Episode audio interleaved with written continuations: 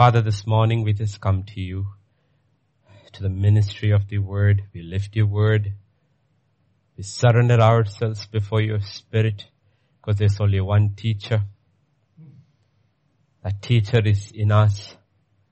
And I pray as we hear the word, your spirit will teach us, speak to us, empower us, that, O oh Lord, we would be led by your spirit. To that end, O oh Lord, I commit the word into their hands. Speak to us and teach us. For in Jesus' name we pray. Amen, amen, amen. We'll turn to two, three passages quickly. Matthew 28 verse 18 to 20. Luke 24, 48. And Acts chapter 1, 5 and 8. Matthew 28, 18 to 20. Jesus came and spoke to them saying, all authority has been given to me in heaven and on earth. Go, therefore, and make disciples of all the nations, baptizing them in the name of the Father and of the Son and of the Holy Spirit, teaching them to observe, rather actually it's obey, all things that I have commanded you. And lo, I am with you always, even to the end of the age. Amen. That's his last words in the gospel according to Matthew. In Luke 24, 48, he again, this is all post-resurrection. He tells them, oh, 49, 40, Behold, I send the promise of my Father upon you. Tarry in the city of Jerusalem until you're endured with power from on high. And Acts 1, 5, and then verse 8. For John truly baptized with water, but you shall be baptized with the Holy Spirit not many days from now. And verse 8. And you shall receive power when the Holy Spirit has come upon you, and you shall be witnesses to me in Jerusalem, in all of Judea, in Samaria, and to the end of the earth. So if you look, 40 days, 10 days after Jesus rose again, 50 days after he died, what made the difference? this world, the church. It was the Holy Spirit. The game changer, as we call in English, it was the Holy Spirit. And 2000 years ago, Jesus came and walked before man. What made him different? He was the first man to walk on earth who was fully indwelt by the Holy Spirit, who completely put to death daily the works of the flesh by the Spirit and lived a life in this body in the spirit. One man who actually walked in the spirit. And this is the call of God. And this is the intention of God for the church. And those who reach that are called overcomers. So you will see when he says go, he also tells them wait. Don't go until you have received. And from Acts chapter 2, the entire narrative is actually the Acts and the revelations and the teachings of the Holy Spirit. But let's go back thousands and thousands of years before this happened. That is after the first judgment, the judgment of the flood during Moses' generation. When man came out and then Noah's children, this multiplied and they spread. Let's turn to Genesis chapter 11 and verses 1 to 9 and you will see what is happening. Now the whole earth had one language and one speech. And it came to pass as they journeyed from the east, they found a plain in the land of Shinar and they dwelt there. Then they said to one another, come, let us make bricks and bake them thoroughly. And they had brick for stone and they had asphalt for mortar. And they said, come, let us build ourselves a city, a tower whose top is in the heavens. Let us make a name for ourselves, lest be scattered abroad over the face of the whole earth. But the Lord came down to see the city and tower which the sons of men had built. The Lord said, indeed the people are one and they all have one language and this is what they begin to do. Now that nothing their purpose to do will be withheld from them. Verse 7. Come, let us go down and there confuse their language that they may not understand one another's speech. So the Lord scattered them abroad from there over the face of all the earth and they ceased building the city. Therefore its name is called Babel. because there the Lord confused the language of all the earth and from there the Lord scattered them abroad over the face of all the earth. This is, okay, we can stop at nine. If you look how they began after the first judgment, they were united in purpose. Absolutely one mind, one accord against God. And what united them, if you look at chapter 11 and verse 1, what one of the means which by the enemy united them at, they had one language and one speech. And they will, you will see in verse 3, they will say, opposed to God's plan for them, which was to spread and multiply, they said, let us unify and build, stay together and build a tower. Come let us make bricks and make them thoroughly. They had brick for stone and asphalt for mortar. Spiritually meaning they were changing God's ways to the ways of man. Actually it's the ways of the devil. He is the one who instills rebellion in man. And the very structure they were building, they were not building actually a tower that can reach to heaven. We know it's impossible. They also know it's impossible. But actually they were building, and if you look from all the ancient ruins we have, they were building a portal where they could connect to the demonic realm. So you will see always at the top where they sacrifice altars, where they sacrifice humans and babies in their tens and thousands to connect to another realm. Okay? They did not want to be scattered. They wanted everyone to come together. But you will see God scatters them in verse 7. He scatters them. How did he scatter them? Simply by confusing their speech, their language. So they could not understand each other. You see, we need to understand about language. When we are alienated from God, we are alienated by one another. now the language, instead of sounding the same, sounded like babbling. Like if I were to speak to you in Malayalam, it will sound to you like babbling. Right? Sound to you like if uh, Peter or Sammy were to speak, what is it, Swahili? Yoruba, Yoruba, that's a major tribe in uh, Nigeria. If they speak, it will sound to us like babbling. Other than Bayeti, we don't understand anything else, right? Sound like babbling. That's how, that's what's the meaning of Babel. And that's how the world is made. Babylon, symbolizing the world, is just babbling in the ears of God. And you will see from that day till today, the entire world is focused. In the last days, what we are happening behind this pandemic is the intention to build one world order. Okay? Ultimately it will be confusion and chaos. So you will see even with this pandemic, nobody is speaking with one voice. Every expert is saying something else. One expert will come and say, oh, opening up will be terrible. That same expert five, five days later will come and says, if you don't open up, the entire system will crash. You will see nobody is speaking in one voice. It's chaos. Okay. But we need to understand as to how people read this and how actually the truth is. When we become a threat to ourselves, God intervenes. God is not threatened by us. Never. But because He is the creator and He is a father, He knows that before we destroy ourselves completely, God always intervenes. That's what happened in Noah's age. That's happened with Babel. That's what will happen in the last days because scripture says, unless he shortens the days, even the very elect will not survive. So remember, God is not threatened by anything that man or the demons or the devil, they all just dust under his feet. He's not threatened by any one of us, but he knows we are a threat to ourselves. So before we destroy ourselves completely, he always intervenes. So in Babel, what happened is communication is disrupted. And please understand, communication is the essence of life. Essence of life. Please understand.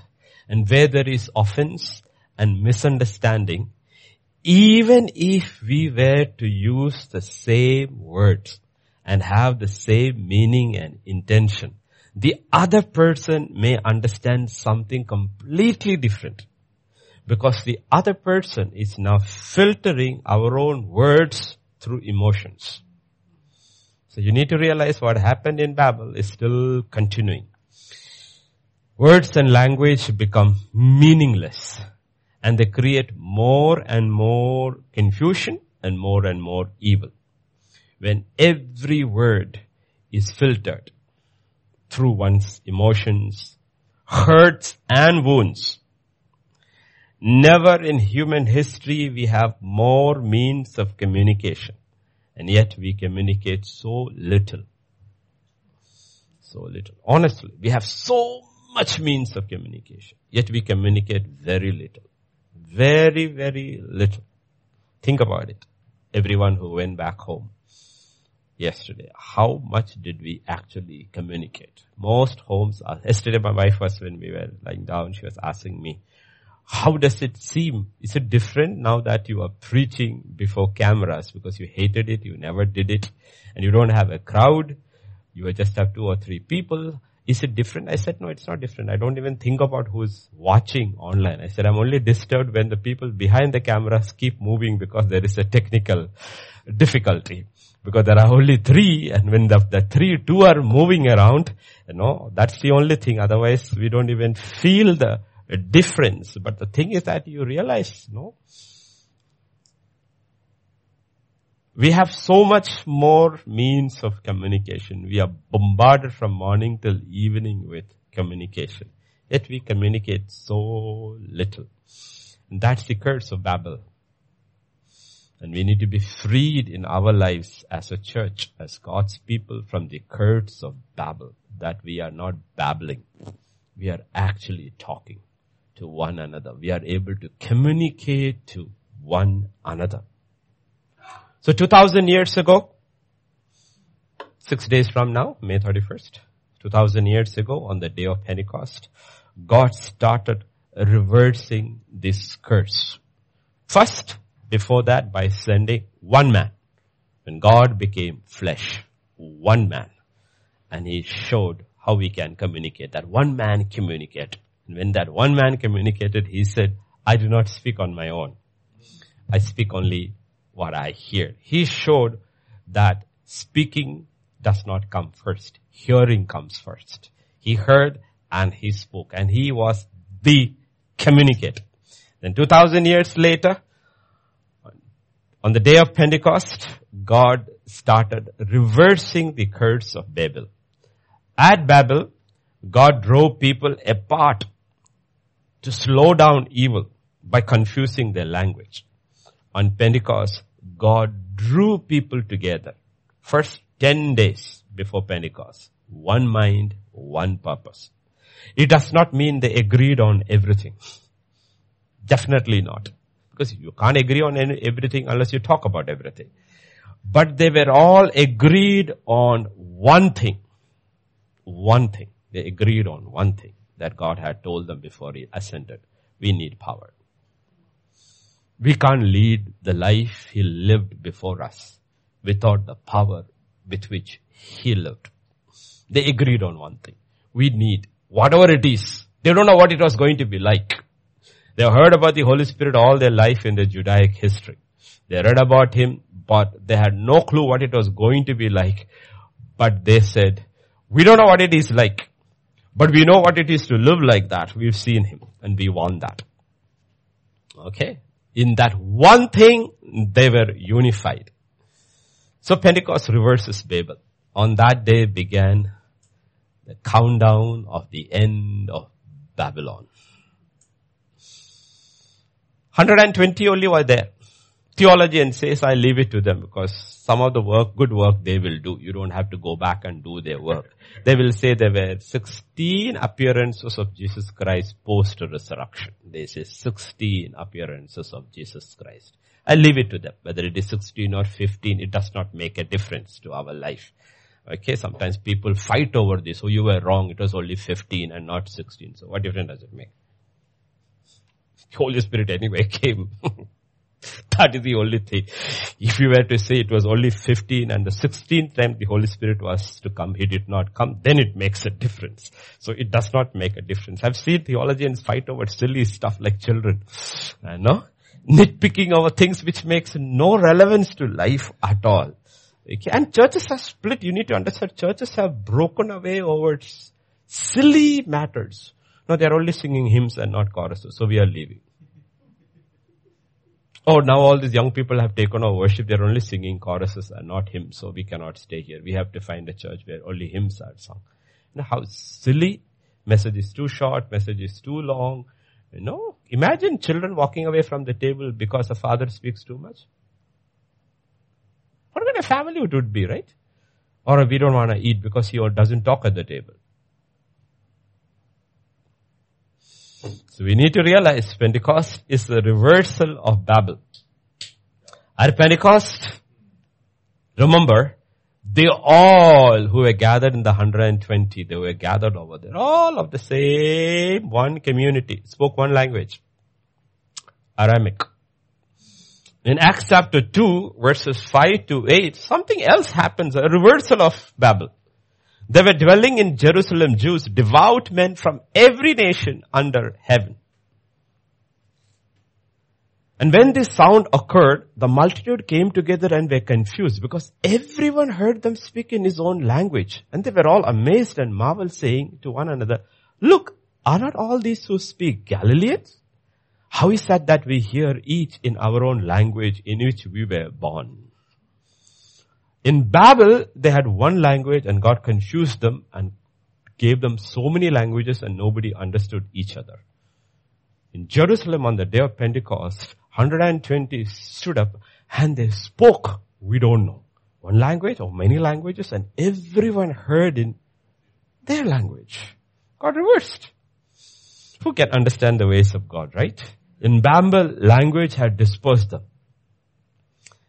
on Pentecost in Jerusalem, language, in spite of so many languages, the Holy Spirit united them. Communication becomes a means of unity and not disunity. That's what the Holy Spirit does first. At Babel, they wanted to make a name for themselves. Remember? At Pentecost, they wanted to glorify the name of Jesus. Babel was bad news. Pentecost was good news. Babel, they spread abroad in hostility, one language group against another. At Jerusalem from Pentecost, they were united and they became, every tribe, every nation became one nation, which was called Holy Nation. But Babylon is not dead and out. It will fight tooth and nail till it is from completely destroyed. But that is the day that the Holy Spirit came down and filled 120 people, including the very flesh and blood family of Jesus Christ. We see his mother and his brothers are there. Sisters are not mentioned. Maybe they were there. We do not know. But the truth is that the world has never been the same again. John had prophesied, John the Baptist, in Luke chapter 3 verse 16. John answered saying to them all, indeed I baptize you with water. This is not the end. This is just the beginning. But the one mightier than I is coming whose sandal straps I am not worthy to loose. He will baptize you with the Holy Spirit and with fire. And Jesus had reminded them the same thing. Wait, wait, wait, wait, wait. The most important important word Jesus tells his church after ascension is please wait. And the word he still has to tell everybody sitting in their homes, houses, wherever they are listening is wait. You cannot live this life without the Holy Spirit. Everything okay? You cannot live this life without the Holy Spirit. Don't get, don't get discouraged when you hear the messages. Who can do these things? How is it is possible? I hear that all the time from different parts of the world from the new believers. How is it possible to live this life? That's exactly what the disciples also. They got depressed even after Jesus breathed upon them and they were born of the Holy Spirit. They were depressed. That's why John, uh, sorry, Peter and all the eight of them went back fishing. And Jesus did not get angry with them. He let them fail, calls them to the shore and uh, feeds them. We had only one thing to say. I understand you can be born of the Spirit, but you cannot live the Spirit. Live this life. Being born of the Spirit and living this life are two different things. You can be saved and never have an overcoming life. It's not possible. To be saved and not have an overcoming life is absolutely natural. Because to be, have an overcoming life, it is only possible. You need to be filled with the Holy Spirit. You need to be, for that you wait. Come together in one mind. Come together, accord. Stay in your house as a family, even now, wherever people are. Come together and Wait until you receive that power. And when you receive that power, you will know. Acts chapter 2 verses 1 to 4. When the day of Pentecost had fully come, they were all with one accord in one place. And suddenly there was a sound from heaven as of a rushing mighty wind. And it filled the whole house where they were sitting. And there appeared to them divided tongues as of fire, and one sat upon each of them. And they were all filled with the Holy Spirit and began to speak with other tongues as the speech Spirit gave them utterance. So something is happening on that day there. This is what John had told, prophesied, that the one who comes after me shall baptize you with the Holy Spirit and with fire. And when the first time it came, God did it that way. Now I want you to look, he came as a mighty wind signifying power and he came as fire signifying cleansing. And scripture says divided or cloven tongues and one sat upon each of them. Meaning the filling was not corporate, it was individual. It was individual. Because we want things to happen in mass and then those who are not filled also thinks they are filled when they are not filled. But that's not what it says. Everyone was individually filled. Everyone was individually cleansed because they had come in one mind, one accord. Please understand, this is not a mass thing. This is an individual thing that is happening. Everyone among them, you will see the Holy Spirit comes in power and He also comes as cloven tongues. And we will realize why this symbol, these are basically symbols because the Holy Spirit is a spirit, but as symbols so that it tells us He came as power and He also came as cleansing fire. If you turn with me to Proverbs 18 and 21 and James 3, 3. 18, 21. Death and life are in the power of the tongue and those who love it will eat its fruit. We need to realize this is the way God had said before man, right in the beginning. In the Garden of Eden itself, He had told, don't eat. It's life and death over. Don't eat. They ate. And they ate is because they heard, she responded, and communication went into action, and then after that, everything is because we make our, see, as one of the things we have to learn, I have, I'm learning better and better is that you can think whatever you want, but as long as you don't utter it, it has no power even over your life. And you will realize you can stop it right here and change your thought. And the words that comes out is completely contrary to what actually you thought. And the devil cannot th- get into your mind and think, get what you are thinking. He doesn't have that power. He's not God. He can only hear what you say. What you say. And that is from he gets empowered or God's power comes. It is through our words. I'm telling people, honestly telling people, whether you're single or you're married. Okay, you can get agitated over little, little things, but you can keep your mouth shut. Little later you will see the agitation goes. The problem is when we get agitated in our mind and we open our mouth and speak, you can't take it back. then pride gets in, you won't apologize. And the devil says, I got you. I got you. Because life and death is still in the tongue. And the power of death is the devil and life comes from the Holy Spirit. And one of the first things the Holy Spirit does when he fills them with power and with cleansing, he comes as cleansing tongues. Because we were two-tongued. That is the nature of the serpent. He is two-tongued. He speaks this way and that way. He will come and say, did God really say? And then he will come, you will surely not die. He will say both sides. And he says, I want to make your tongue whole, that you speak life and you don't speak death.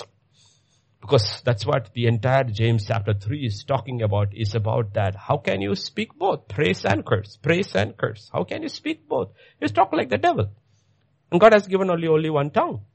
No? If he had given us two tongues and one ear, we could still excuse, oh, I can't help it, I have two tongues. But God says, no, I gave you only one tongue and I want that tongue to be whole. I want that tongue to be whole. I want that tongue to be whole. And in James chapter 3 and verse 3, because we need to understand, what does the baptism of the Holy Spirit do? What does the baptism of the Holy Spirit do? Because the proof of the pudding is in the eating. What does it do? It primarily changes the way you talk. The way you communicate. That's the first thing God wants to do because everything was created because God spoke.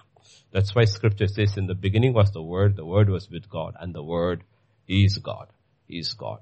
Let there be light. And God wants to change. One of the first things the Holy Spirit does is change the way we talk. Indeed, uh, 3, 4, James 3, 4, 2 or 4? No, no, it's not there. 3, 2, 3, 2. Yeah. We all stumble in many things. If anyone does not stumble in word, he's a perfect man. Because you really, in, Peter will again say in second Peter, his last letter, remember that we add all these things and you will not even stumble. And God says, you think it's difficult? So one of the areas you need, need to stumble is stumble in your speech. If you can handle your speech, okay, and handling your speech is of course handling by what you hear and how you pro- uh, digest it. But God is doing something when the Holy Spirit came. Okay? And we need both again. We need the power of the Holy Spirit and we the cleansing fire of the Holy Spirit. And yes, social distancing is good. 67 days to prepare us this, we are not talking doctrine here. We are not talking it's a good idea, a good doctrine. This is life. This is life. God has slowed down the whole world so that the church will actually slow down. Okay. Church will actually slow down.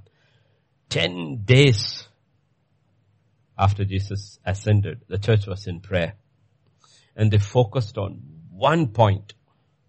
It was not their problems. It was not that Jesus had gone away. It was not the issues in the Jewish community. It was not how cruel the Roman Empire was, how they longed for freedom. Their focus was not anything that was earthly. Their focus was, we want the promise of the Father. We don't know what it is. Now we know it is because they got it. We don't know what it is. They were the first group who had no clue what it was. They had different ideas from the Old Testament what happened when the Spirit came. And some of them were true, but that was not the whole picture. They said, we want the power to live the life of Christ Jesus. We want to be His witnesses. We want to be His witnesses. Hebrews 11 and verse 1 says, faith is the substance of things hoped for. Now faith is the substance of things hoped for, the evidence of things not seen. So the question is, they had heard. Like I said, 16 different appearances of Jesus Christ spoke to hundreds of them. Paul says over 500, including family. Hundreds of them saw him and were told the same word. Wait, tarry. You can do nothing without me. Like I could do nothing without the Father. Faith is the substance of things hoped for, the evidence of things not seen. How many of them had faith? How many of them believed? 120. Only 120 believed. But we do not realize, till yesterday I'm hearing, in the church is an under incredible, when I use the word church, I mean the church all over the world. One word, God doesn't say churches. Okay, God says church. When he uses churches, it means the church, same church in different places. The church is under great, great pressure. All over, even in India, even in Hyderabad, ministries are shutting down. shutting down. You know why? No money. You have no idea. Even the richest church in the world, called the Catholic Church, one of the statements the Pope made last week is prepare for hard times. No money. And you know what God is telling the church? Go back to the drawing board. Go back. Do you know how my church began? Acts 3 verse 6. Do you know how my church began? He said, this is how my church began. The first statement made when they stepped out. Silver and gold I do not have, but I do, what I do have, I give it to you. The church did not have money, but they had power. He says, now, for 2000 years, you're boasting you had money, but you had no power. Now go back to your closet and come out. You don't need money. The gold and the silver are mine. Cattle on the thousand hills are mine. The church is not built with money. It's built with power. And all the money you need, as my spirit leads, he will add. You have to go back to the place where the church began. The church did not start with money. It started with power and power from above. It started with an holy cleansing of lives and minds by the Spirit of God. And it was reflected in their speech. God is calling the church and His people in every home, whether you are an individual in a PG accommodation or in quarantine, in hospital or in home. He is asking men and women come back. Didn't we all get so excited when we had a little child write her own words and sing a song? You know what? I'm telling you, God will speak to the children. He may avoid the parents and speak to the children because He is looking for anyone who is hungry. God is asking His children, come. You have heard for 60 plus days the life God expects and offers. And many are miserable. And you are meant to be miserable. You know why? Because who is sufficient unto this life? Answer, no one without God. The Holy Spirit is here. He has not been withdrawn yet. He's withdrawing it from the world, but he's not withdrawing it from the church as a whole. And the Holy Spirit is here. Both individuals, families, and churches, we need to go back to our prayer closet. And we do not see that is the entire pattern in the Old Testament, in the, sorry, in the book of Acts, in the New Covenant. Everything. Every word written in the New Covenant, starting from Matthew 1 1 to Revelation 22 21, is revelation by the Holy Spirit. Every word. There's not a single word written over there which is not revelatory. Matthew, where did Matthew get this from? From the Holy Spirit. Where did Luke get it from? The Holy Spirit. Everything is by the Holy Spirit. Even the book of Revelation, when he is in the spirit and taken on a guided tour through time and eternity by an angel, yet the seven words of Jesus Christ is listen to what the Spirit says. It is entirely orchestrated, meaning if you have a symphony and a choir group and orchestra sitting over there with all kinds of vocals and instruments, the conductor is the Holy Spirit. He is the one who is conducting everything. And if people think the Holy Spirit is a doctrine and not a person, we will be miserable. This is a person. And that a person came with power and cleansed. Why did he come as cleansing fire? So that he could fill them more with himself. The more cleaned he them, cleaned them up, the more he could fill them with power. And that's what the Holy Spirit is saying. And they knew, they all knew the answer was the Spirit of God. Less of me and more of Him to the point where Paul will say, I die daily. I don't want even less of me. I don't want anything of me. Let it be all of him. Each time, if you notice the record in the book of Acts, they came out of their upper rooms. They came out endured with even more power, not less. Even more love and not less. Even more unity and not less. Even more filled with the Spirit and not less every time. They fasted and they prayed. They cast out earthly thoughts and earthly dreams. The Tower of Babel was brought down and replaced with God's thoughts and God's desires. And everywhere you will see one common cry. What should we do? What should we do? It didn't matter whether it's a Jewish assembly or a Gentile assembly. When they heard the word, everybody's cry was, what should we do to receive this life? And the answer was always the Holy Spirit. And it's continuous and God is not a respect for a person. Acts chapter 1, he will say, wait.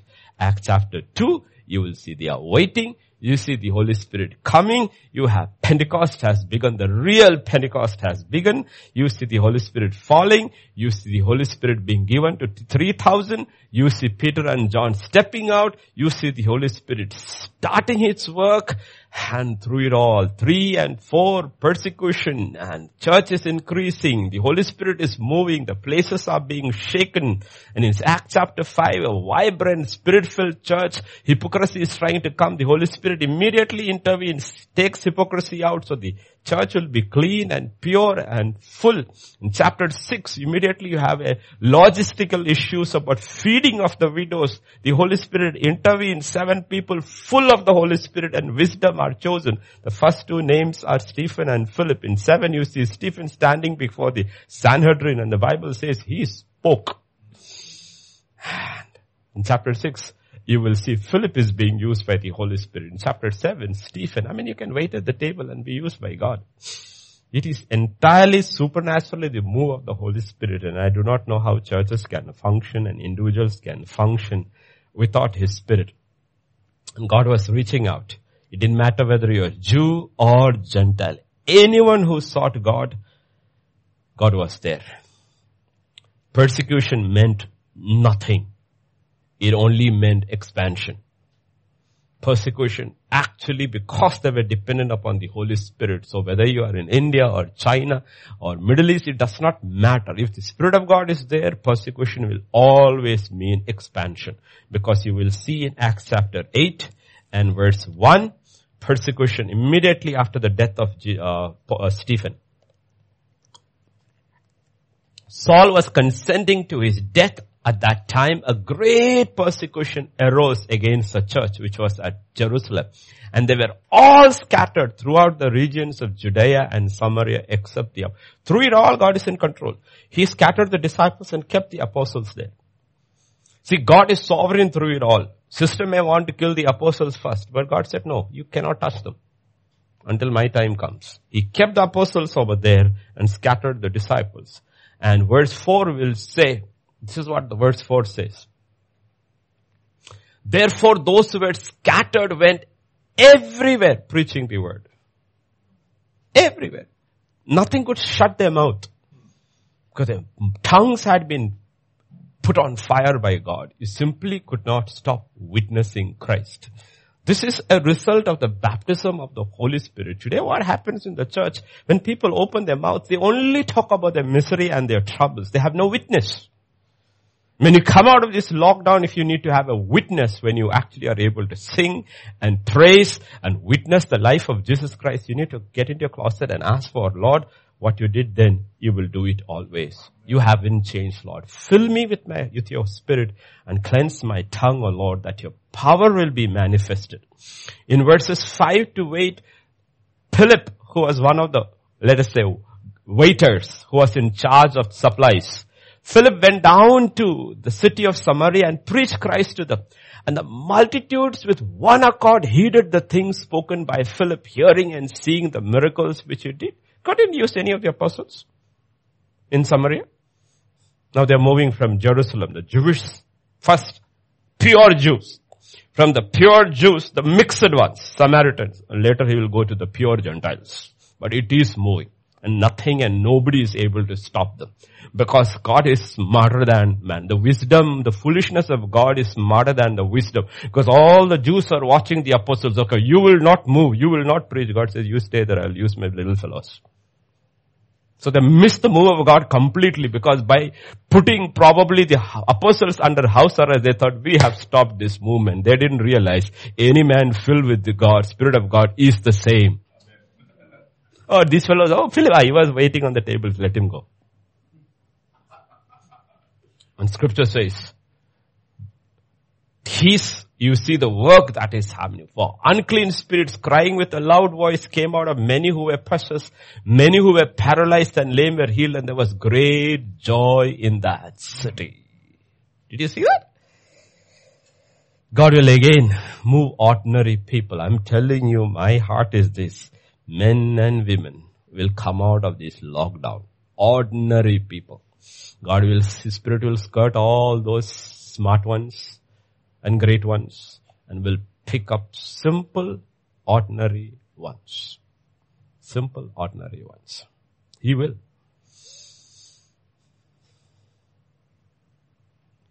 They will emerge. Because God is not a respecter of persons.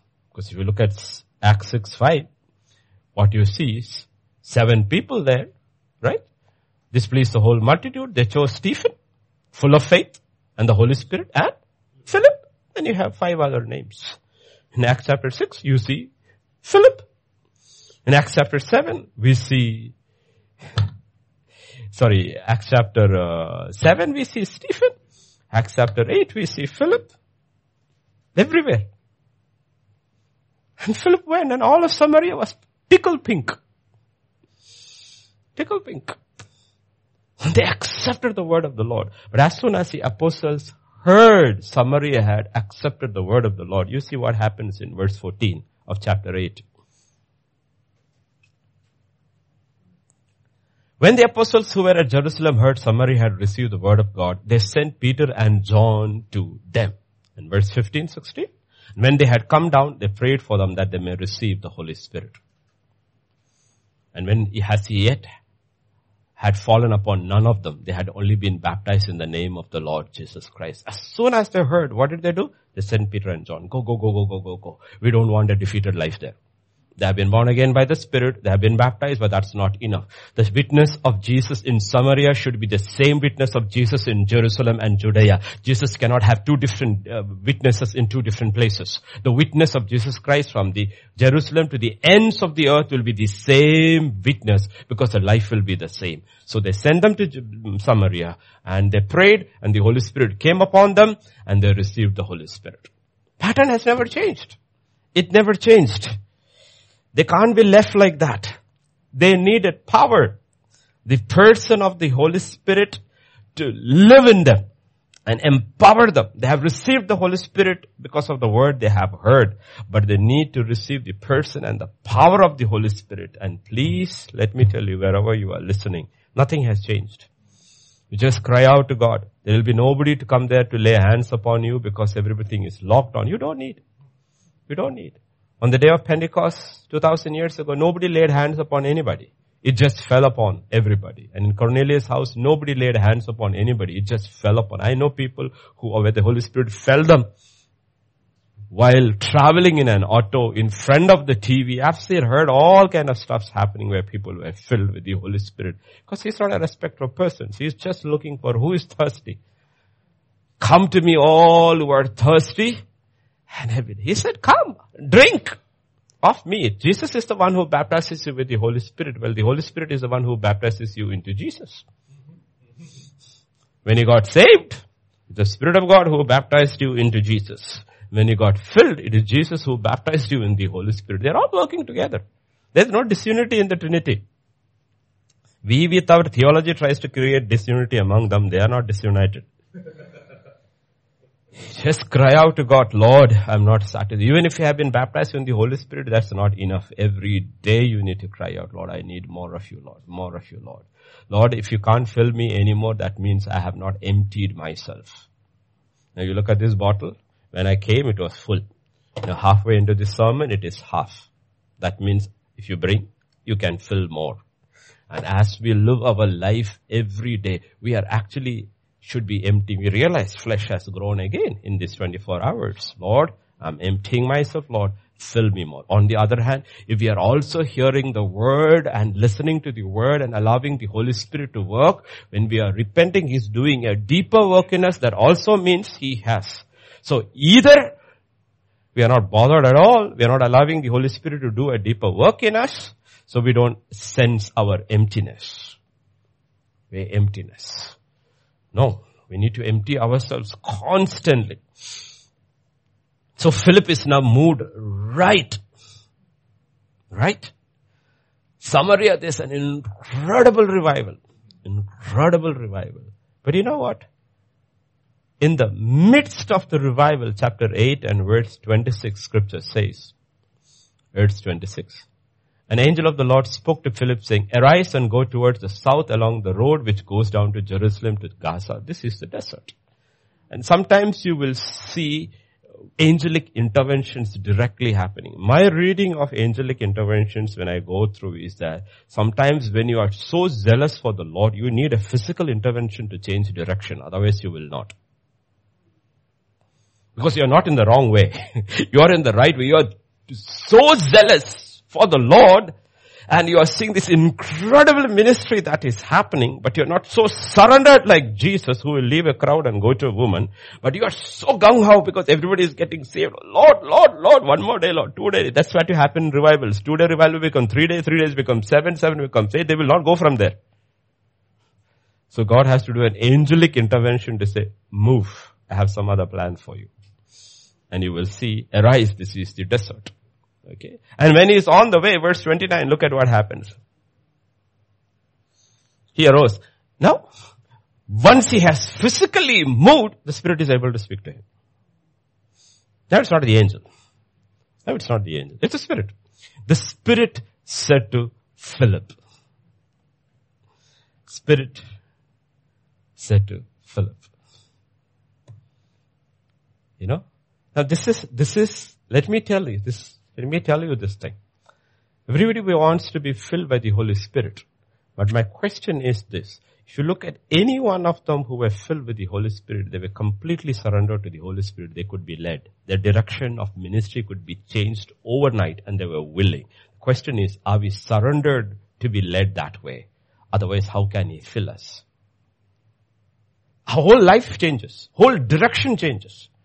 One day you're having an incredible revival. Next day you're on a desert road ministering to one person. What this person will do in history, you have no clue at all. Who this person, you do not know. But you're willing exactly like Jesus. You are able to live a crowd and go after one. Because you know the sovereignty is in the hands of the Holy Spirit. He is the Lord of the harvest. Only He knows the harvest. I can plant, Vijay can uh, water, increases in God's hands. So the one who is in charge of the increase is overall. He alone knows where to plant, where to water. Are we surrendered that way? And he speaks to this man. We, we, we, we know this joke, right? Go near and overtake this chariot. And verse 30 onwards, scripture says, so Philip ran he ran. He didn't walk fast. He ran. Why? Because the command is very clear. What do you have to do? You have to overtake the chariot. And you know the chariot is, goes fast. it's not slow. So Philip is running. And I believe he's aided by the Spirit. Because he ran to him and heard him reading the prophet Isaiah. Do you understand what you're reading? Now this is the issue. People say the messages are too long. But if you do not know the prophet Isaiah, when you hear somebody reading loud the prophet Isaiah, what are you going to minister to him? What are you going to minister to him? So we need to know the text. So the, in, the Spirit of God can interpret the text. If you do not know the text, what do you interpret? This is the importance of knowing the text. Knowing the text. Philip knew his text. He may have been just chosen to wait at the tables once, but everyone knew their text. Everyone knew their text. He knew their text. So you will see he ran. You have to run with God. When God says run, run. When he says sit, sit. When he says walk, walk. Because the problem is if you walk when you are told to run, you will miss your text. Because as soon as you reached him, you will see the text he's reading from the book of Isaiah is exactly about Jesus Christ. And he does not understand it. You go further, you will see that's a text. That's a text.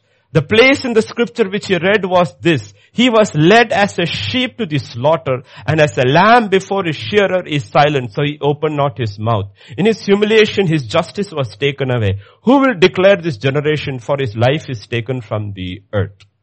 The question is if he was slow, he would have finished that text and would have come to the next chapter. How do you interpret that and give him salvation? The next chapter is something else altogether.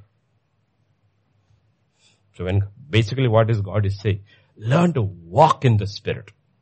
Learn to move in the Spirit because the Spirit has appointed certain things to happen in certain times. Don't miss it. Don't miss it. Don't miss it. So this is a lesson to us. If you don't move in the Spirit, the Spirit is still moving. And His purposes are still functioning. He's still functioning. So we have to learn to move with the Spirit because this entire thing is the work of the Holy Spirit.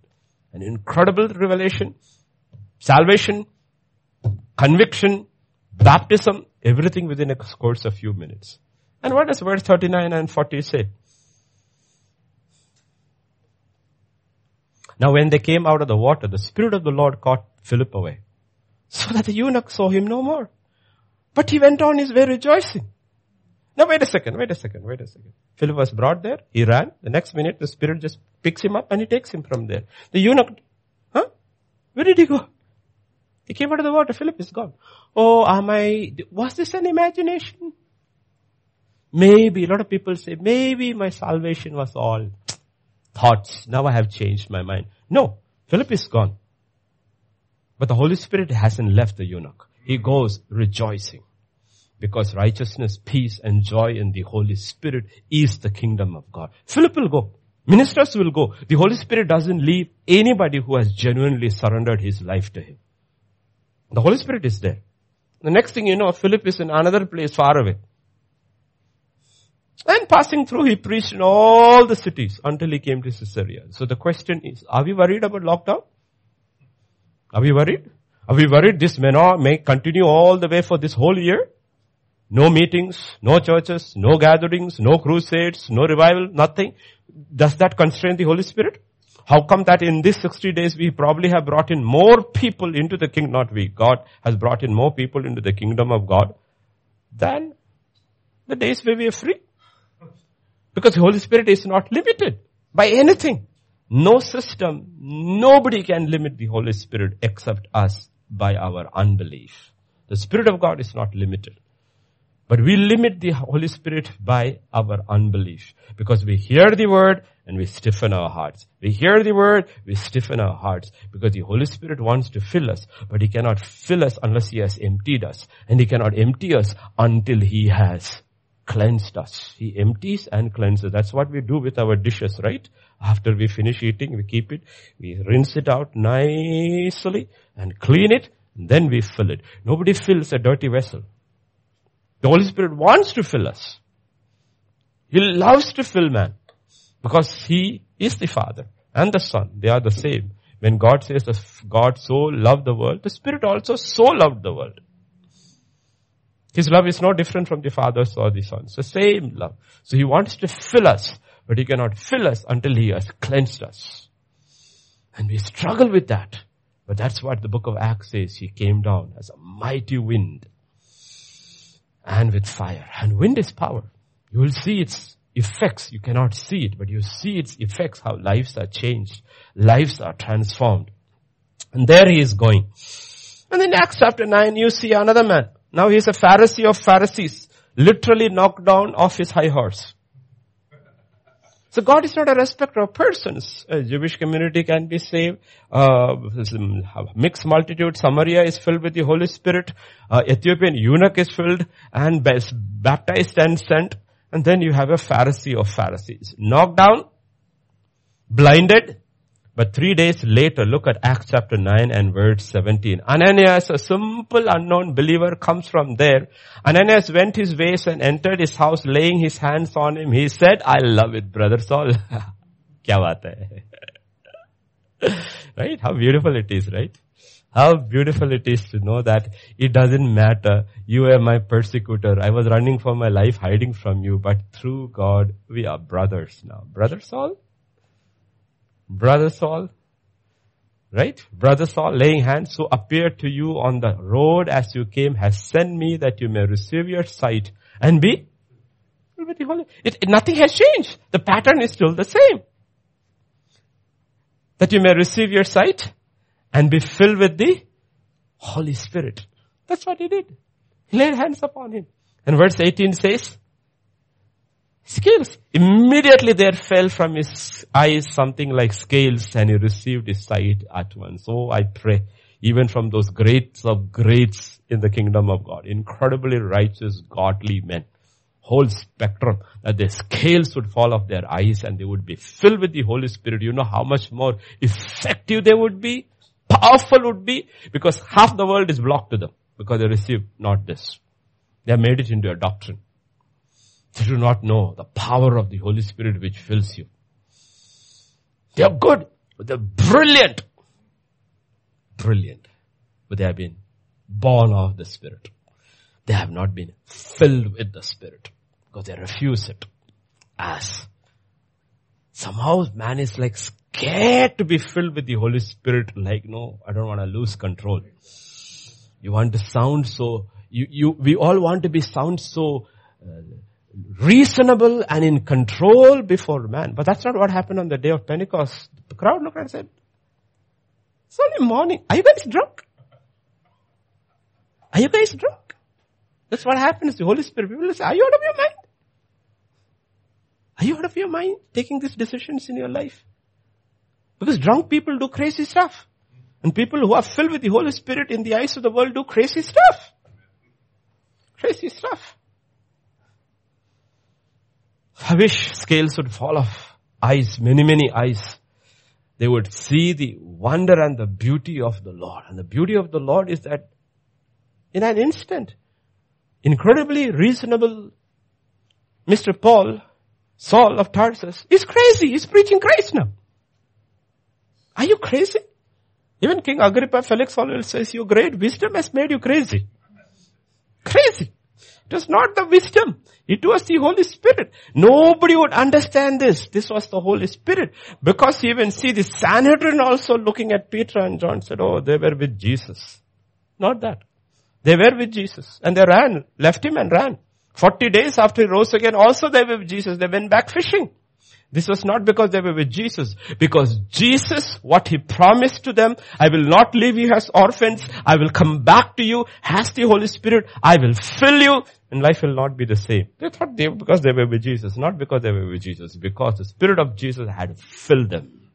That's what made the difference. And in this lockdown, the Spirit of God has to fill the church and the church that comes out, the world will not understand. It will not understand. And this is the gospel. The gospel is the gospel of the Holy Spirit.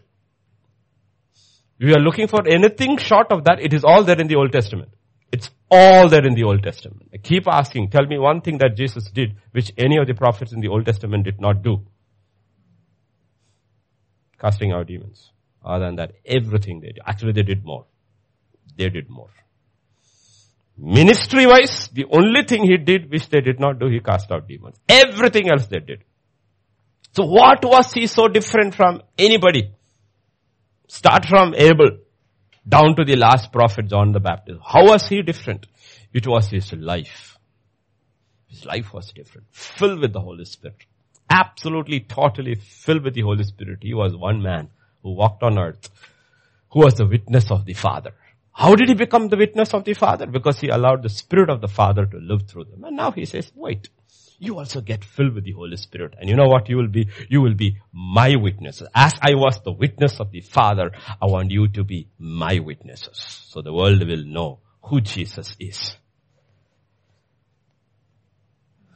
In Acts chapter 10, it's a Gentile.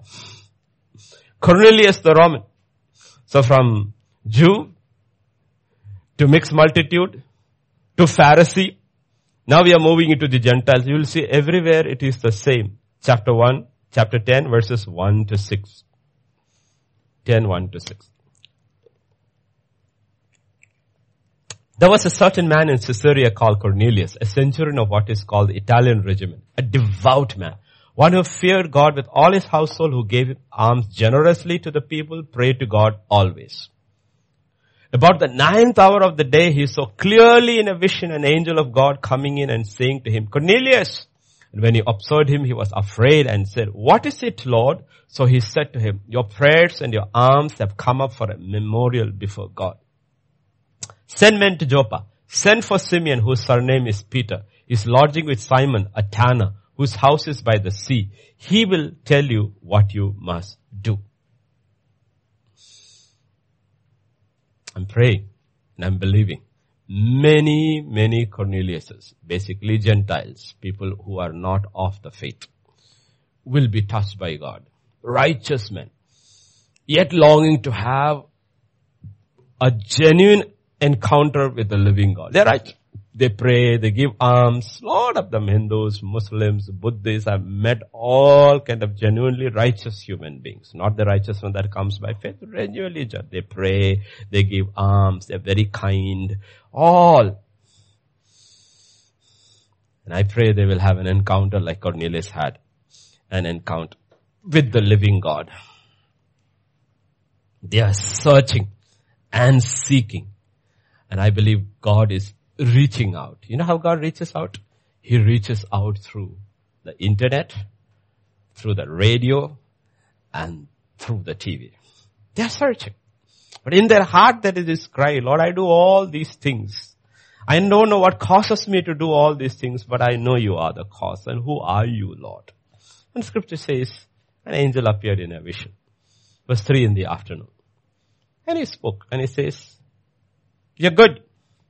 You see the Holy Spirit is on the move because the Bible begins, sorry, the New Covenant, uh, Day of Pentecost begins with Paul saying that he will pour out his spirit upon all flesh and you shall see dreams and visions. The Holy Spirit speaks through different ways, especially in the beginning of the apostolic age, in visions and in dreams and angelic intervention, and then the revelation starts coming, coming, coming, coming, and the word is given. So we need less of this, not that we don't need it we need less of it. Because once we have been established in the Word, then the Holy Spirit is able to lead us through the Word. We don't need a vision or a dream so much because He can lead us through it all because the Word has been given. But I'm not discounting any of this. These are all still there. Okay, but once you have been established in the Word, it's very easy for the Holy Spirit to lead you because the Word is there as our guide. But here you will see the Holy Spirit is on the move. And sometimes we think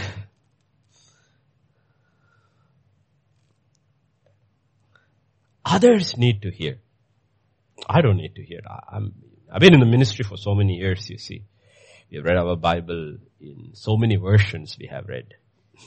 Not in just one version. We have read it in so many versions. I don't need to change. Cornelius need to change. But you do not realize when the Holy Spirit is moving, He's moving here with a Gentile who does not know God and is re- leading, He's speaking to the number one apostle Peter that you both need to change your prejudices, your approved ways of thinking. You need to change before I can move you. So before we continue, you need to ask this question, Lord, what do I need to take change in me before I can become a better witness? Peter did not realize he needed to change his entire theology, doctrine, which he has followed from childhood. Entire doctrine has to be changed. Like Paul has to change his entire doctrine. The question is, Acts chapter 5 verse 32.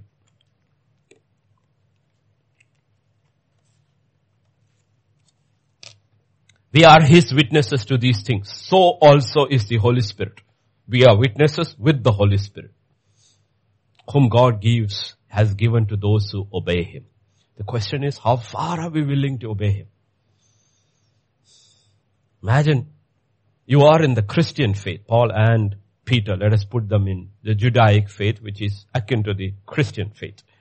And you have grown up and you have practiced this all your life. And one day the Holy Spirit comes and says, you need to change your doctrine. Entire doctrine. Will you? Paul said, yes, I will. And Peter said, I will. That's why he is shown a vision. His vision is different from Cornelius' vision. Completely different.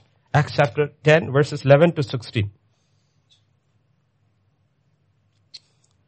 And I saw, he saw. Now he's, it's in the afternoon, noon time. He's in a trance. Okay? I told, told the Nepali church the difference between a dream and a vision. A vision is seen when you are awake. Okay? A dream is given when you are asleep. Is the difference between a vision and a dream.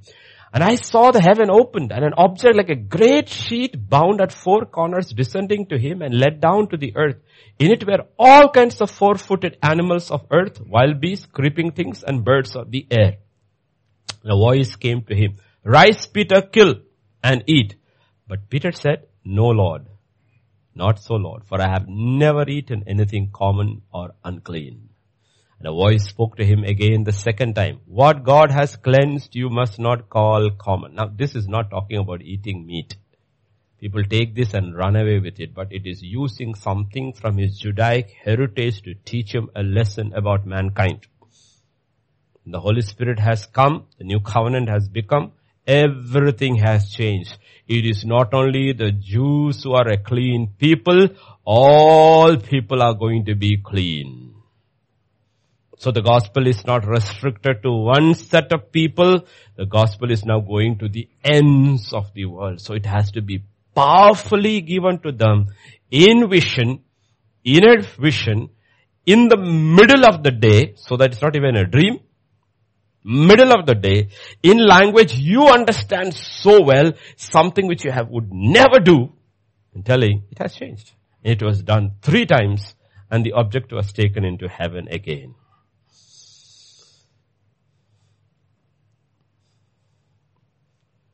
What God is trying to say? God is saying that no man is beyond God's reach. No man is beyond God's reach.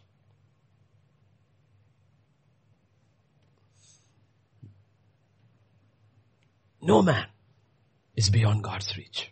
Nobody. We saw, no? I'm so excited. This sisters coming to the Lord. I'm so excited. 20 off the streets, 43 off the streets. And they have made their decisions. Nobody is there with them. No pastor is with them. Nobody is there with them. But they heard and they said, we are off the streets. We made a decision for Jesus Christ. Now what's my prayer? Lord, fill them with your Holy Spirit. Nobody is unclean before your eyes. Don't call whom God has cleansed as unclean. Isn't it awesome? And Cornelius had sent three men. At the same time when Peter is seeing this vision, next day, this, look at the timing. The previous day at three in the afternoon, Cornelius sees the vision. And he immediately calls two men and his devout soldier, who's also a God-fearing man, sends them to Joppa. No GPS going wrong. Everything is very clear. Joppa, house by the sea. Simon, the apostle, house belongs to Simon, the tanner. Don't get the wrong Simon and come, you'll get the wrong message. Call the correct Simon. Everything is very, very clear. So now he's seen that vision. Rise up and eat, kill and eat, rise up and three times the sheet is taken at the gate. At the gate. Three men at the gate. They have reached there exactly. Look at how the Holy Spirit is moving. And look at verse 19. While Peter wondered, yeah. While Peter thought about the vision, the spirits, who said to him? Behold, three men are seeking you. If the number doesn't go wrong, three men are seeking. Arise therefore, go down and go with them, doubting nothing, for I have sent them. Doubting, I know where you came from. I know under what you grew. I know it all. Now don't doubt anything. You're not breaking anything. You are upholding something. Now go with the Gentiles. Go with them. How clear it is the Spirit of God. And Peter went. And I think there were six others with Peter also. So altogether there were ten of them. If I'm right, Peter took six of his companions. And uh, there were three, so Peter included, seven plus three, ten. Good number, right? If I'm right, if I'm right, it's ten of them. All led by the Spirit. See, the Holy Spirit is willing to lead by voice, by vision, by dream, angelic intervention. Anyone who is hungry, or thirsty. He is willing to intervene. Don't just shorten his arm by unbelief. Please listen to what he told the apostle. Don't doubt anything that I say. Don't doubt anything. Just believe and go. And when they reached Caesarea, verse 24, The following day they entered Caesarea. Now Cornelius was waiting for them and had called together his relatives and close friends. From that day till today, this is what Gentiles do. One gets saved. Before you know, they will say, we are waiting. 500 have gathered. Nothing has changed. Only Cornelius saw the vision. Right? He gathered all his relatives by faith. Because in the vision, there is a Simon who he doesn't even know who it is. A Simon is coming from Joppa. And he got all his people together. He is in Caesarea, he is in Joppa, one day's journey, one day's return. He knows when they are coming and the whole crowd has gathered. How does he know? Because he believes. He's gathered everybody. All his relatives and close friends. Everybody is gathered. And this is how faith operates. This is how faith operates. You don't have to worry. You can't gather anybody, but you can still forward. How do you know who is listening? How do you know who? You're more worried, oh, will they be offended? You're so worried, worried about offending people than offending Christ. Ten people may be offended, one may listen, and then one may enter. But because you're so afraid of man, you did not pass it to that person. We are so afraid of offending man. What happens if you forward? They'll say, ah, they delete. That's all. Or they will say, don't send it to me again. Fine, you're off the mailing list. That's all right. People are even afraid to do that. Cornelius was not afraid. He called everybody and said, please come. What? We have a meeting. What meeting? I don't know. Who is speaking? Name is this. I don't know who he is. What is he going to speak? I don't know. He's going to speak about the true way to God. So please come. Everybody was curious. They all came. They all came. And that's what he's doing. Oh boy, Peter preached his heart out. How could he preach his heart out in a Gentile house? He comes and tells very clearly. You know, you look at verse 1. He says, you know, we are not allowed to get in and fellowship with the Gentiles and all that he says. Read from verse 25. Peter was coming in. Cornelius met him and fell down at his feet and worshipped him. Peter lifted him saying, stand up. I myself am also a man. Hmm? But that's not what today's preachers will do. They will say, Jeete raho bete, jeete raho. They will receive it so nicely. They feel so good. You know, they feel so good. Not the apostles. Please, without a difference between you and me. Now you are a Gentile, I am a Jew. Five minutes later, you and I will be the same because both will be filled by the same spirit. There will be no difference between you and me. Get up man, I am just a man like you, saved by grace filled by the Holy Spirit. There's no difference between you and me. He lifted him up saying, stand up, I myself am also a man. In verse 27. And as he talked with him, he went in and found many who had come together. Then he said to them, you know how unlawful it is for a Jewish man to keep company with or go with one of another nation? But God has shown me I should not call any man common or unclean. He understood the vision. He understood the vision. He knew this got nothing to do with animals. But people who like pig and all make it into animals. They miss the vision completely. people who read this take it completely wrong because they never understood the vision. They will never evangelize. They will never share the word with any Gentile. Instead, they will eat every unclean animal possible. This is how you receive a vision with the flesh. But that's not, look, don't call any man unclean. Nobody is common. Nobody is unclean. Everybody is welcome into the kingdom of God because the work is done entirely by God. The blood of Jesus will cleanse anybody, the vilest of sinners, it will clean. And once you are cleansed, the Spirit of God will fill any clean vessel. And your background doesn't matter. This is what it means anyone who is Christ Jesus, the old things have passed away. And it doesn't matter after that what people say about you. It is not true. You are clean. You are filled by the Spirit.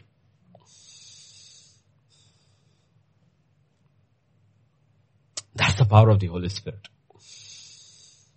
And the Holy Spirit is like Eliezer. Remember? Abraham gave him complete power over his entire possessions, resources into his hands to acquire a bride for Christ. That is what you read in the book of Acts. What all the Holy Spirit will do to get people in. Everything possible. And there is the Holy Spirit. Peter is preaching his heart out. And it is re- interesting, verse 44 to 46. While Peter was still speaking these words, what happened? The Holy Spirit fell upon all those who heard the the Holy Spirit was too impatient. He's not waiting for any altar call or anything.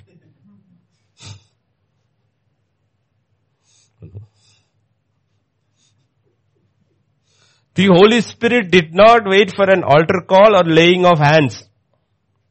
So please don't ever think, oh, I have, nobody is there to lay hands upon me. So these are all different ways of receiving the same Spirit. The Holy Spirit is not constrained by certain patterns. He makes his own patterns according to the situations. All he looks is, who is listening to the word of my son? And who is hungry to receive what is being spoken? And he falls. That's all he looks. There's no altar call.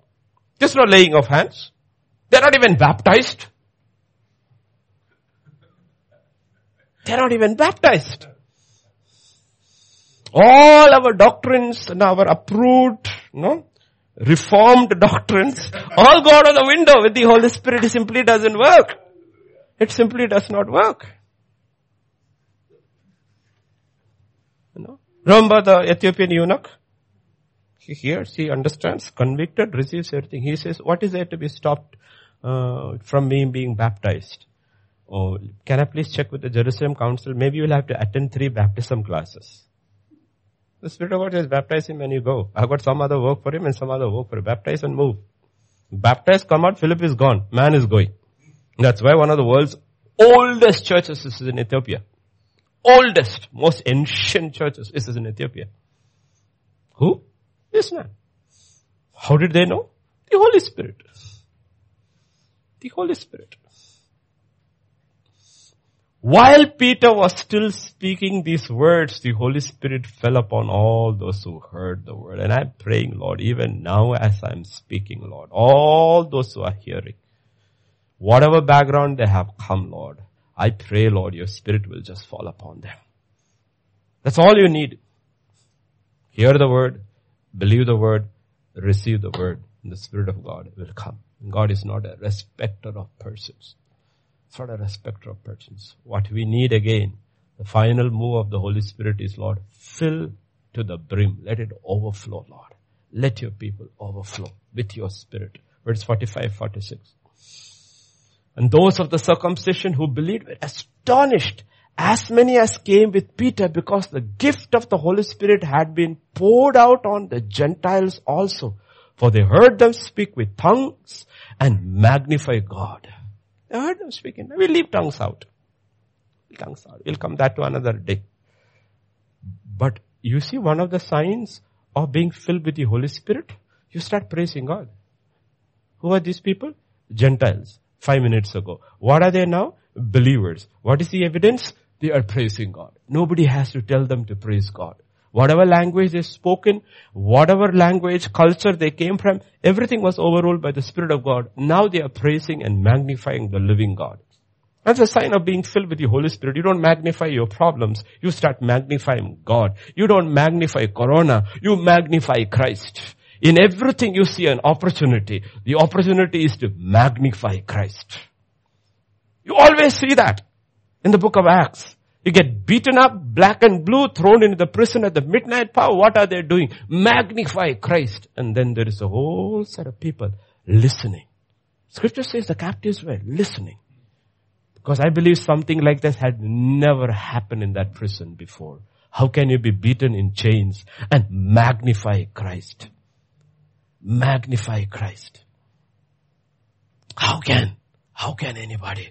You know why? How you can magnify Christ in the darkest hour of your life when you are chained and beaten. When you are filled with the Holy Spirit, you will magnify Christ.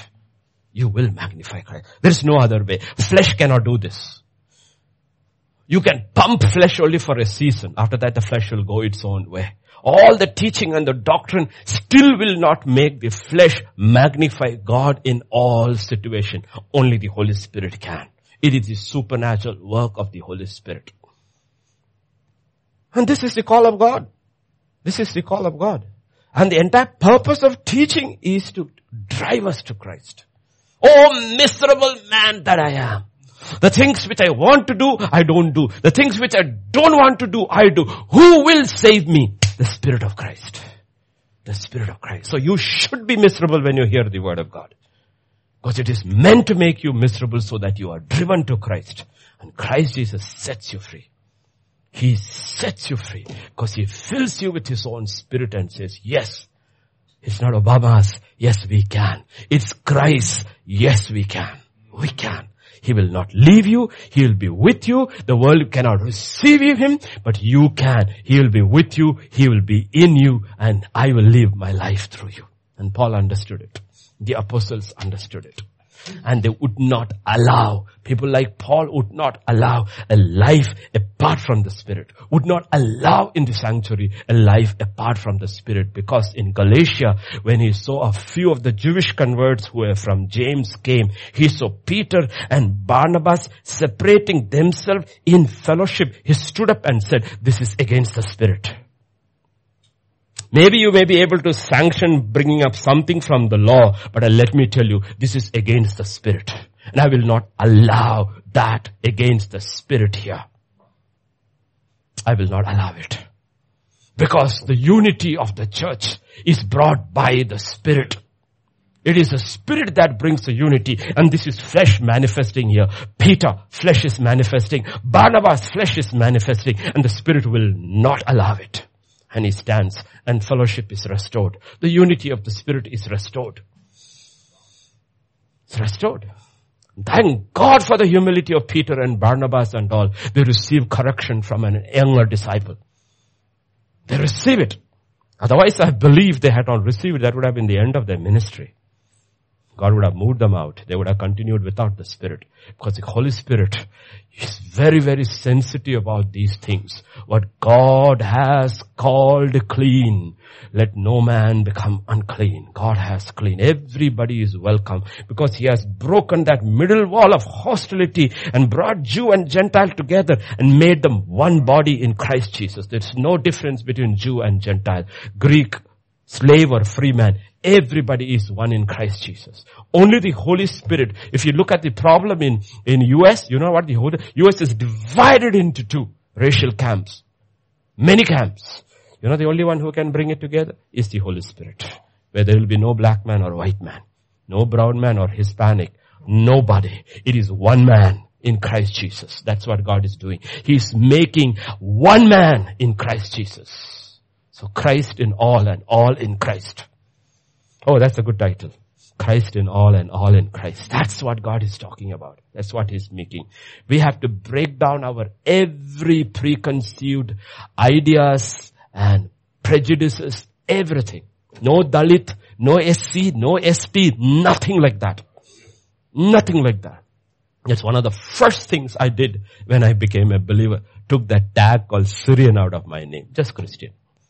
There's no Syrian there because Syrian is a caste meaning you're of Brahminical order. The first ones all were converted to Brahmins, so the Syrian Christians don't fellowship with the other Christians in Kerala. They don't even intermarry. So you have Christians and Syrian Christians, and our bishops always used to come from Antioch. Our bishops were not even Indians. They came for centuries from Antioch. So our Bible was not in English or Malayalam. It was in Peshitta, the Syriac language. So up in it. None of them even know Christ now.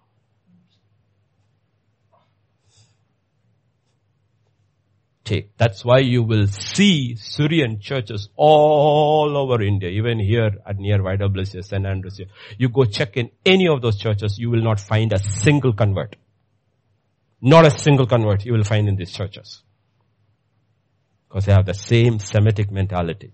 We, our own, ourselves. We can't mingle with others. So gospel has failed you. Or rather you failed the gospel. Oh no gospel is the power of God unto salvation. The Jew first and the Greek and everybody. And when the Jews said no, God said, forget them. You go to the Gentiles. Please understand, we carry inbuilt prejudices Inbuilt prejudices and some of us may carry prejudices which might come from our education. No! It's nothing. Education means nothing. With education we cannot convert anybody. Language is just a gift. The poor receive the gospel. It's easier to walk with the poor and enjoy their hospitality and live with them and they will sit and listen. They get, never get tired. The, the, the, wise man is very tired because his mind is occupied with many, many other things. The simplicity of gospel misses him. The poor man doesn't ask so many questions. He just loves Jesus. He's so shocked that God could love him.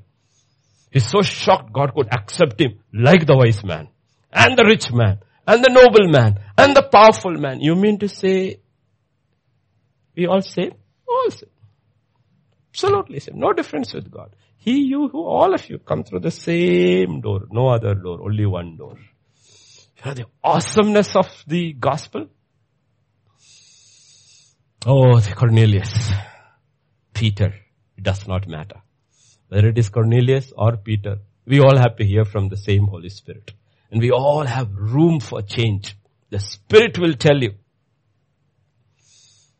Right? The Spirit told Cornelius, good man, good man.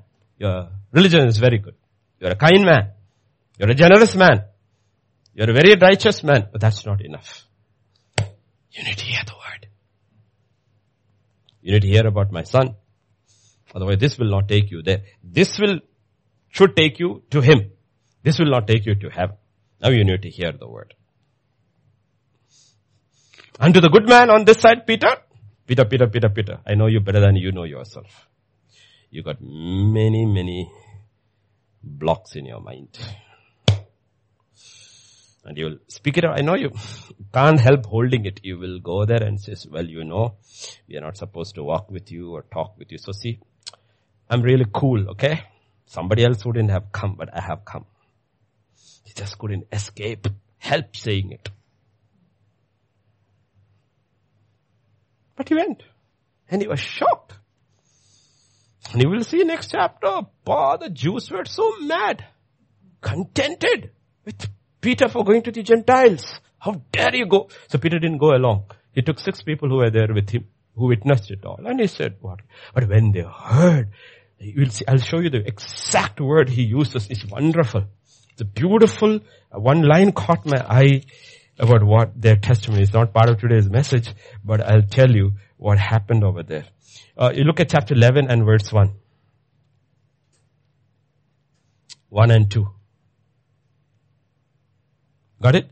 Now apostles and brethren who were in Judea heard the Gentiles had also received the word of God and when Peter came to Jerusalem, those of the circumcision contented with them. But that is in his entire reply to them, there is one thing he says, verse 15. And as I began to speak, the Holy Spirit fell upon them as upon us. On the beginning, he said, what could I do? He, said, I was struck dumb because the way he fell upon them was exactly the way he fell upon. So God is not making any distinction between them and us. If it had fallen differently upon them like a two sprinkles and upon us fullness, we could have said them, this is second class and we are first class. But it's not that what happened. What happened, it fell upon them the same way. Look at 16 and 17. It's beautiful. Same. And I remembered the word of the Lord, how he said, John indeed baptized with water, you shall be baptized with the Holy Spirit. If therefore God gave them the same gift as he gave us when we believed on the Lord Jesus Christ, who was I that I could withstand God? Who am I? And look at verse 18, what now they all say. When they heard these things, they became silent and they glorified God saying, then God has also granted to the Gentiles repentance to life. So they were all good men. See, they're all good men. None of them are bad men. And I'm telling you, all of us are not bad men. We are good men, but we have prejudices, which has to be broken down by the Holy Spirit. And our prejudices have come through a lot of learning and upbringing. Upbringing. Those things have to be broken down. And once those things are broken down, then we will realize they're all the same. Same word saved us. If we allow the same spirit to fill us, we'll be able to live with peace and unity. Actually, more learning makes us mad. Okay? How easy if it all of us believed only in the word and not other things. Our problem is we add other things, then confusion. If we only believed in the word and allowed only the Holy Spirit to fill us, there is unity. And you know that's what's going to happen. That is the church. That is the church. That is how it will all end. God will have ultimately a set of people who will call, whom he will call the bride of his son, which is one set of people over 2000 years who were all different ages, different times, different cultures, different settings, but all of them believed in the same word and allowed the Holy Spirit to fill them. And you know what happens as I end? Revelation 22 verse 17.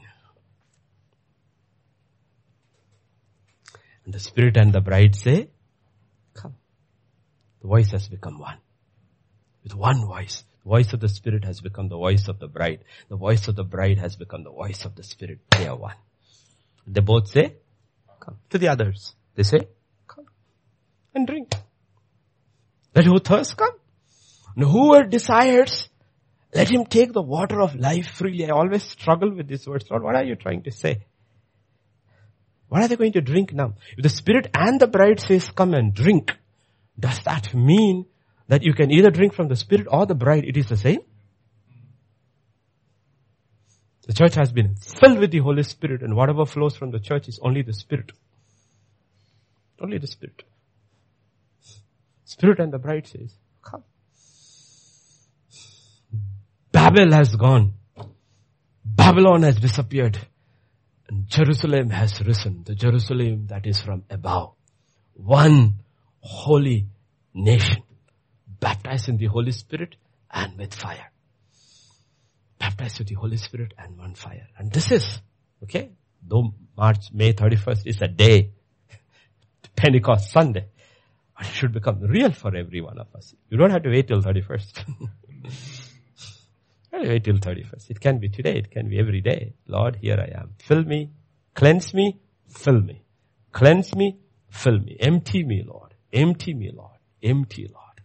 And then the Bible says the outer man is perishing. But the inward man is being renewed from glory to glory to glory. And boy, he'll say, you know what? Sad, pandemic was sad for the world, but good for me. Good for me. If it were not for the lockdown, many will be able to say, if hmm. it were not for the lockdown, I would not have known the Lord. If it were not for the lockdown, I would not have been filled with the Spirit. If it were not for the lockdown, I would have not known the purpose of God. Oh Lord, fill me, Lord. Let's I pray. For all of you from one end of the world to the other end of the world, doesn't matter where you came from. Some of you have come from very aristocratic backgrounds. Some of you have come from very rich millionaires. Some of you have just come off the streets. One body. All of you. One body. Somewhere noble, somewhere rich. And the very fact the word of God came to you is your privilege. Because God says many who are noble and many who are rich, many who are mighty are not called. So you have to call yourself unbelievably privileged that He called you. And then we have all these wonderful, dear, lovely sisters, maybe brothers who came off the streets who have lived a life despicable, but now cleaned. And God says, whom God has cleaned, do not call, do not even dare call yourself unclean. Even if you came off the streets yesterday and have accepted the Lord today, you are clean. That's the work of, you don't clean yourself. It's God who cleans. None of us can clean us of our past. Only God can. And when God does it, you are clean, absolutely, totally pure, sparkling. Now walk in it. Ask God to fill you. Shall we pray? Father, this morning we just come to you, Lord. We just want to thank you We just want to praise you. We just want to worship you, Lord. We lift the word of God. We lift Jesus up. We magnify Jesus, Lord. We magnify him, Lord. You are the baptizer, Lord. None of us are. You are the one who baptizes people with the Holy Spirit and with fire, oh God. And I pray, Father, wherever your people are now, and they're hungry, and they're thirsty, and they're crying out to you, Father. I pray, Lord Jesus, you would baptize them with the Holy Spirit and with your fire. Cleanse them, Lord. Sanctify them, Lord. Fill them, Lord, so that, oh Lord, they will magnify you with their words and with their life, Lord. Let it be your life that will flow from everyone, Lord, from this day forth, oh Lord. Let them not fear. Let them not be upset. Let them not be discouraged. Inlet, let them walk with power and with boldness declaring the name of the Lord, Father, because in you and through you, nobody is unclean. Everybody is declared clean, O oh Lord. Everybody is declared a son of God, a daughter of God. Everybody is declared a royal priesthood, O oh Lord. And let them be filled with your spirit. Day to day to day, Lord, let them be filled with your spirit. Let the life of Christ Jesus would be manifested on earth. Life of Christ Jesus would be witnessed by the Gentiles. They would know Christ is walking on earth again through his church, O oh Lord. Thank you, thank you, Father. Thank you, Lord. Touch sick bodies, O oh Lord. I speak healing into every body that is not well. I speak peace into every heart that is troubled. And I speak wholeness, Lord. Be made whole in Jesus' name. Be made whole in that mighty name of Jesus. Thank you, Father. Thank you, Lord. We give you glory, honor, power, and praise. It's yours and yours alone, O oh Lord. Thank you, Father. For in Jesus' name we pray. Amen, amen, amen.